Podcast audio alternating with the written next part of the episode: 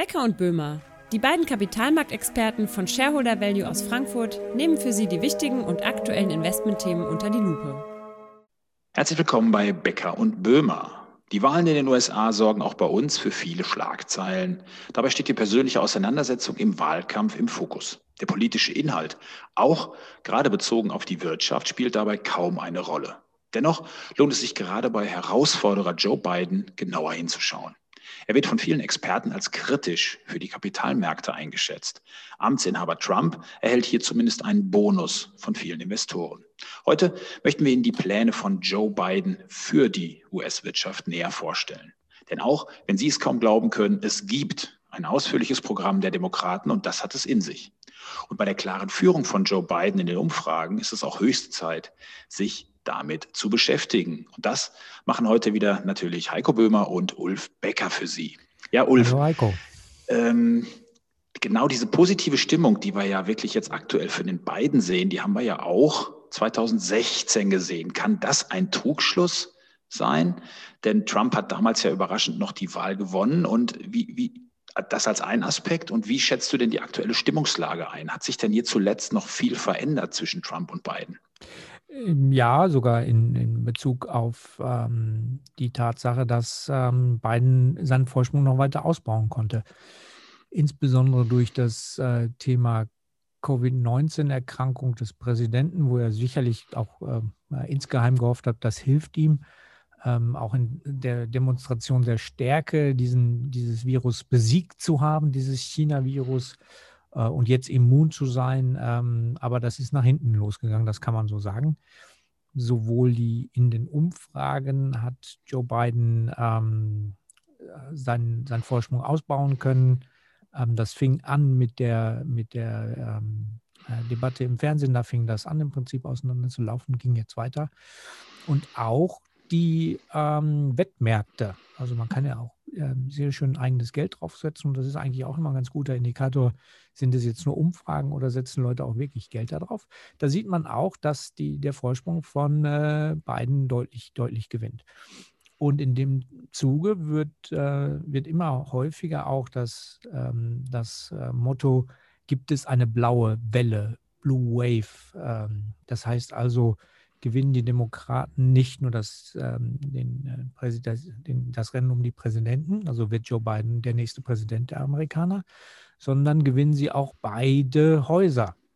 Und da sieht es tatsächlich momentan so aus. Also wenn ich heute Geld setzen würde, dann würde ich meinen Dollar eben darauf setzen, dass es einen demokratischen Sweep gibt. Also alle drei wichtigen Instanzen für die Demokraten. Und das hat natürlich große, große Implikationen, weil das haben wir relativ lange nicht mehr gesehen. Und ähm, damit hat natürlich auch das demokratische Programm, auf das du ja gleich nochmal kommen wirst, mhm. ähm, äh, wirklich große Chancen auch in, in, in ähm, zu großen Teilen umgesetzt zu werden, weil ich nämlich alle Möglichkeiten auf meinen, äh, meiner Seite habe. Also insofern ähm, äh, es ist nicht auszuschließen, dass sich das Blatt noch wendet. Wir haben ja noch ein bisschen Zeit, aber ich glaube tatsächlich, wir sehen gute Chancen und die Wettmärkte sagen momentan circa 40 Prozent für ein, eine Blue Wave. Ähm, das, das, ist eine hohe Zahl auf jeden Fall, weil ähm, das damit, ist ja schon eine massive Verschiebung im politischen System. Ja, und damit natürlich auch, wie du sagst, wichtig, sich mal die Inhalte anzugucken, mhm. was genau im Wahlprogramm steckt. Ähm, was hast du da rausgefunden? Ja, es gibt viele Hoffnungen, die sich auf Joe Biden beziehen. Also kurzfristig natürlich bei vielen Menschen einfach die Aussichten der Verbesserung der Lebensumstände, beispielsweise durch Anpassungen bei der Arbeitslosenversicherung und natürlich auch viele staatliche Hilfen, die für die Bundesstaaten und die Kommunen eingesetzt werden sollen, speziell für kleinere und mittlere Unternehmen. Denn bisher sind sehr stark die großen Firmen es gewesen, die von den Hilfsprogrammen profitiert haben. Und genau in diese Richtung gehen eigentlich auch die Planungen bei den Demokraten.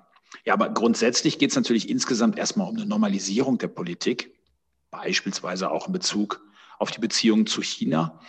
Und ähm, auch solche ein, nicht einfachen, aber doch wichtigen Herangehensweisen, dass wenn ein Impfstoff gefunden werden sollte, dass es danach eben auch eine internationale Kooperation gibt und keinen nationalen Alleingang. Auch sowas kann man sich bei Trump eben gut vorstellen, dass es diesen nationalen Alleingang gibt. Biden steht dann aber eher für eine offenere Politik. Mittel- bis langfristig steht Biden sicherlich auch dafür, dass er einige große Projekte angehen will, beispielsweise klimafreundliche Infrastruktur aufbauen, also alles genau das, was die EU mit dem Green, New Green Deal eigentlich auch auf den Weg gebracht hat. Und was mir wichtig ist, Biden ist definitiv nicht der Sozialist, zu dem ihn Donald Trump machen möchte. Also wenn Elizabeth Warren oder Bernie Sanders Kandidat geworden wäre, dann wäre es was ganz anderes gewesen. Aber sollten alle Pläne von Biden tatsächlich umgesetzt werden an zusätzlichen Ausgaben, dann wäre das ein, ein Aufstocken der Ausgaben des Staates von drei Prozent der Wirtschaftsleistung der USA. Bei Sanders und Warren wären es zwischen 16 und 23 Prozent gewesen. Und wer soll für dieses Geld bezahlen, für dieses neue Geld? Das soll zur Hälfte, laut Angaben von Joe Biden, über Steuererhöhungen reingeholt werden. Und ähm, ja, die Unternehmenssteuern sollen wieder steigen, keine Frage. Aber man muss natürlich auch sehen, dass die Steuern unter Donald Trump im Bereich Unternehmen deutlich gesunken sind. Und das heißt, wir hätten jetzt wieder eine Anpassung eigentlich an den internationalen äh, Durchschnitt. Und die Steuererhöhungen würden zum großen Teil vom Top 1% der Einkommen kommen. Ähm, das heißt, Menschen unter 400.000 Dollar Jahreseinkommen würden gar nicht betroffen sein. Und äh, das ist natürlich auch ein Aspekt, der wichtig ist. Das heißt, die Masse wäre gar nicht betroffen. Natürlich wurde er immer kritisch gesehen, weil natürlich die Unternehmen betroffen sind von den Steuerplänen. Aber ähm, wenn die breite Masse von den Steuerplänen dann eben nicht betroffen ist, ist das gar nicht so negativ zu sehen, im Hinblick auf die Kapitalmärkte. Nun ist die Wahl ja schon in drei Wochen, Ulf. Ist es denn so, dass man jetzt schon Reaktionen sehen kann an den Märkten, dass sich jetzt schon was tut, auch diesen Stimmungsumschwung, den man wirklich erkennen kann? Ähm, ja, ich glaube, das, das kann man schon erkennen, aber lass mich vorher noch mal einen Punkt machen.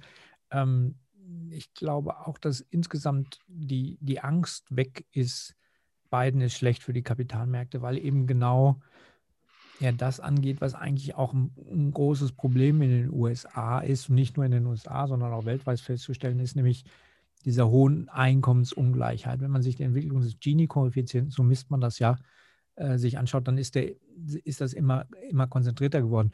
Und es ist doch tatsächlich kein Problem für jemanden, der 400.000 Dollar verdient, etwas darauf zu verzichten, wenn man dafür wir, wieder mehr Stabilität ins Land bekommt. Und ich glaube, das sieht man auch gerade.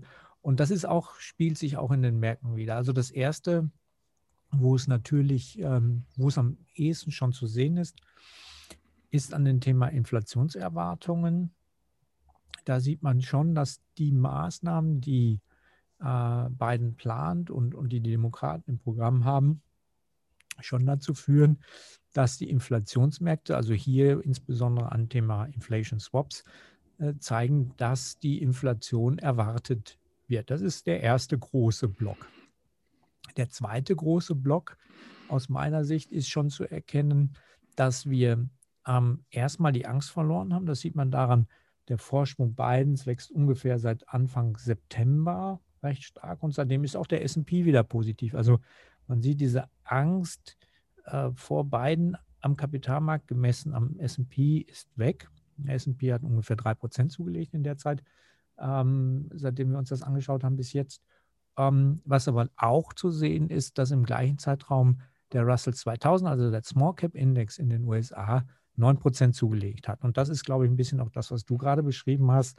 Ähm, es wird eher damit gerechnet, ja, wir kriegen mehr Hilfe, das Fiskalprogramm wird ein Ticken, Ticken größer werden. Ähm, und damit hilft das eher den kleineren Unternehmen. Das gilt halt auch für den Aktienmarkt. Die dritte Komponente, die ich sehen würde, ist perspektivisch, haben wir schon ein bisschen gesehen. Ähm, du sagst, es, es, ist nicht so viel inkrementelles ähm, Haushaltsdefizit, was äh, ähm, aufgetürmt wird, sind drei Prozent zusätzlich, heißt aber auch in der Tendenz wird so eine Reflationierung, die dann über das Current Account Defizit kommt, also über das Haushaltsdefizit, eher für den Dollar schwach sein und schwach bleiben. Und ähm, das ist das, wo man, wo man schon die ersten Anzeichen sieht. Ähm, letzte Indikator sind das Thema 30-jährige Zinsen in den USA. Die haben justamente den 200-Tage-Durchschnitt nach oben ähm, durchschritten. Also hier sieht man auch die Tendenz am langen Ende zu leicht höheren Zinsen. bis wir irgendwann das Thema Yield Curve Control wieder auf den Plan bekommen. Aber das sind so aus meiner Sicht schon die ersten Anzeichen. Und da würde ich im Falle eines, gerade insbesondere eines ähm, äh, einer Blue Wave sagen, das geht weiter. Punkt ist ja jetzt, genau, wir spekulieren ja jetzt noch, weil wir ja erst drei Wochen vor der Wahl sind. Das ist ja ein wichtiger Aspekt. Und diese mhm. Blue Wave wäre ja das, ja, das Top-Szenario für Biden und seine Demokraten. Äh, nichtsdestotrotz ist es ja genauso gut möglich, dass er die Wahl gewinnt und dann beispielsweise keine Mehrheit im Senat bekommt, weil das ist ja am unwahrscheinlichsten, dass er die Mehrheit im Senat wirklich bekommt, ähm, so dass man wirklich sehen muss, was von dem auch alles umgesetzt werden kann. Also es wird sehr viel natürlich auch auf Verhandlungen und Kompromisse hinauslaufen. Ähm, aber die Zeit jetzt bis zur Wahl, die ist ja nun wirklich noch super spannend und wir gehen jetzt hier extrem stark auf Biden ein, aber wir dürfen natürlich Donald Trump nicht vergessen.